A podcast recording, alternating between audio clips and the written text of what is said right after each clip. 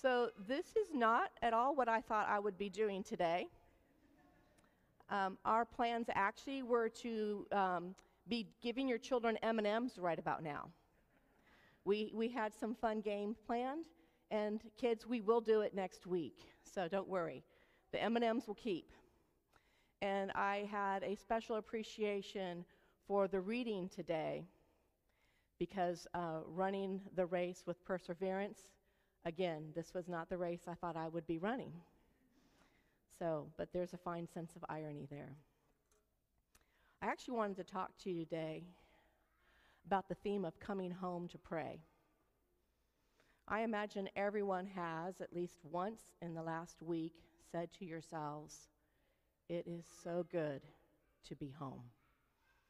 Maybe it was after going back to school, or a rough day at work, or a tough commute, maybe trying times, or sickness is in your family, and things are just sometimes hard, and we come home and you get that sense of instant relief and relaxation. You have your favorite spot, your favorite couch, your spot in a favorite chair, and you're surrounded by the things that bring you comfort in your home. God's house has that same heartfelt sense of relief for us. And I know you all already have your favorite pews.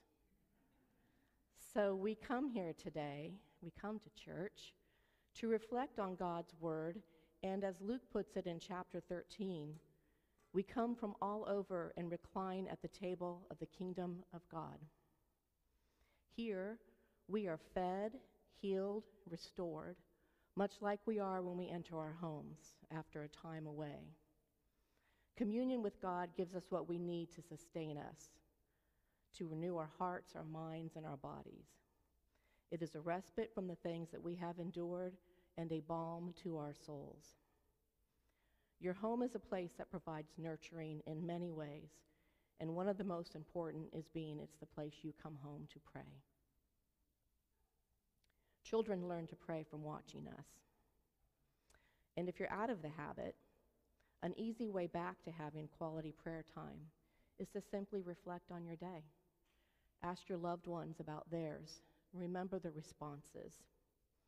And then at prayer time, use those, giving thanks for your blessings and praying for your concerns. Pray for your children out loud by name so they hear you praying over them. This is really important. I share with you a prayer practice that I got into a couple years ago. A friend of mine invited her, invited me to join her in uh, texting her at night just before we retire to bed with at least five things that we are thankful for.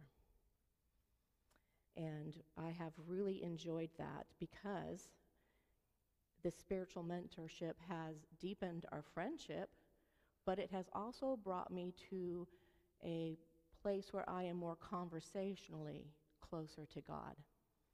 And as I go about my day, I tend to think, oh, I need to remember to tell Lynn that. I'm thankful for this. So it's been a great way to counteract the negative things that you tend to focus on and instead look for things with which you have been blessed and are thankful for. As we read in Jeremiah, God says, Am I a God nearby and not a God far off? To the God who knows what is and what was and what will be, we can simply show up and open our hearts to Him in prayer. And best of all, we ought to be encouraged that in prayer, we don't have to have the perfect words. We don't need to read it from a book. Whatever is in your heart and your mind is acceptable to God. He already knows it, he just wants you to come to Him. As He says, Who can hide in secret places so that I cannot see them? Do I not fill heaven and earth, says the Lord? So guide your children and yourselves and even one another as a community towards understanding that speaking and listening to God can be done at any time, any place, anywhere, and about anything. Now I know starting a prayer practice can be daunting. You forget to do it, you get out of the habit. Restarting a habit's the hardest step. But let me ask you what I asked the kids in class last year. Is praying awkward for you?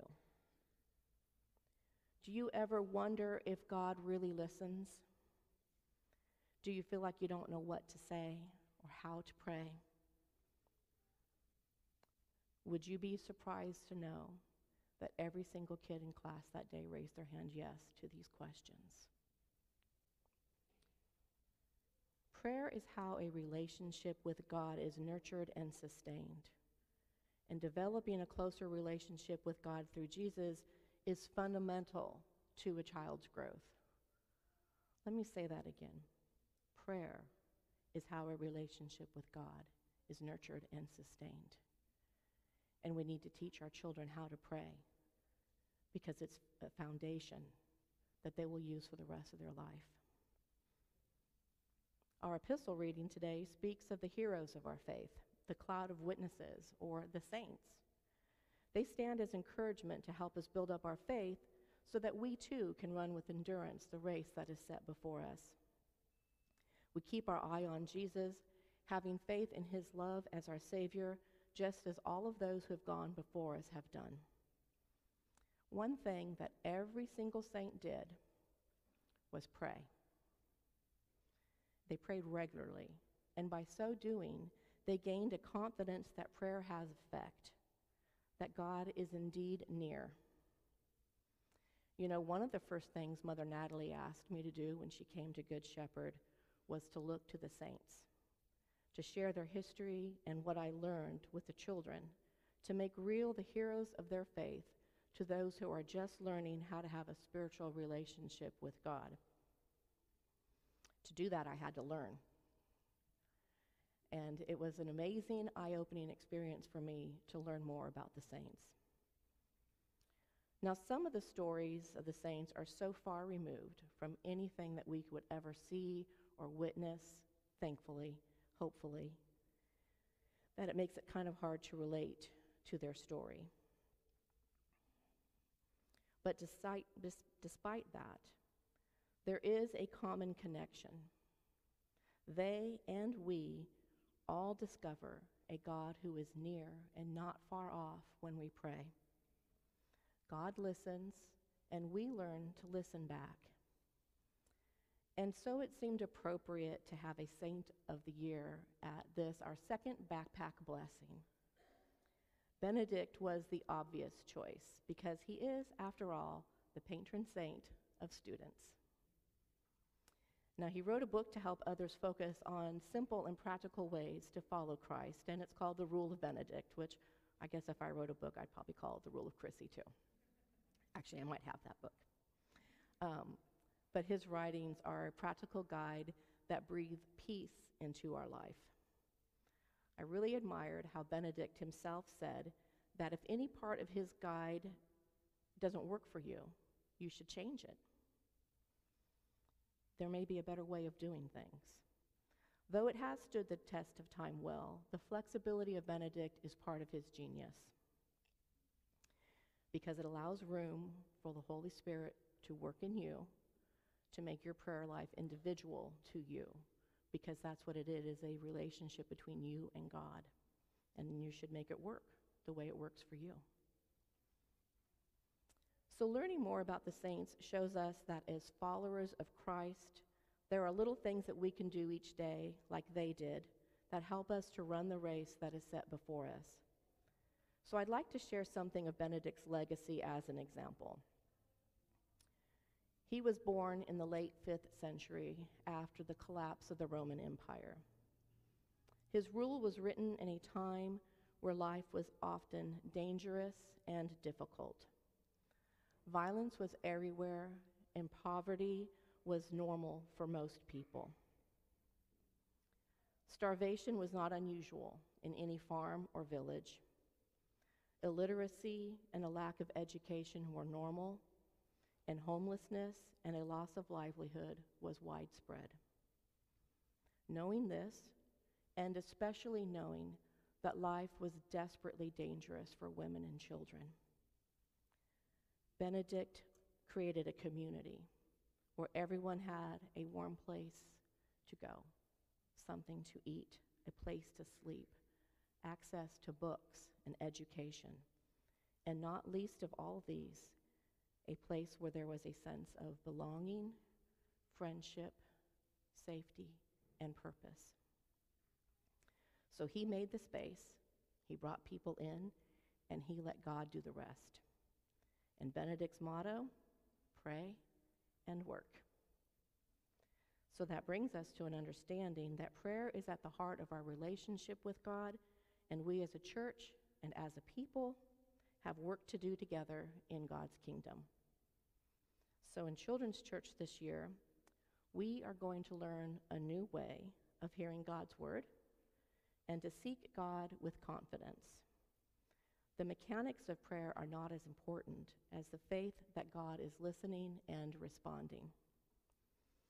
We will build on our faith traditions in the Godly Play class, and we will learn to contemplate Bible readings in our Connect class, and we will use um, handheld crosses and beaded rosaries and other manipulatives that will help us as tools to focus ourselves in prayer.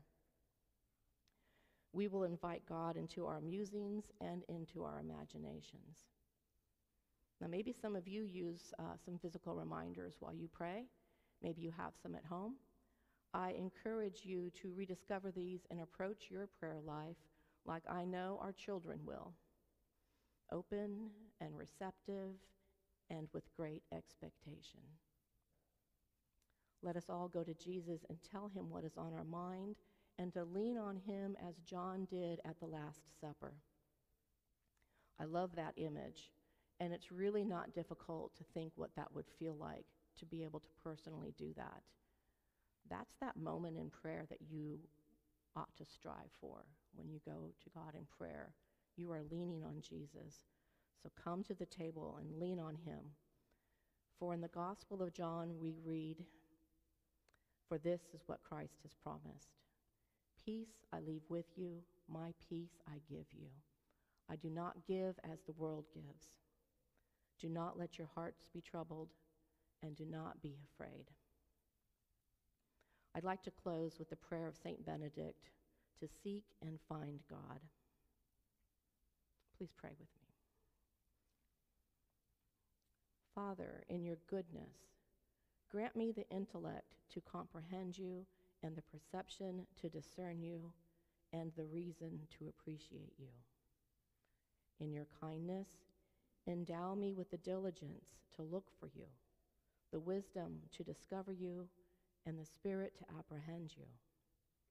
In your graciousness, bestow on me a heart to contemplate you, ears to hear you, eyes to see you, and a tongue to speak to you.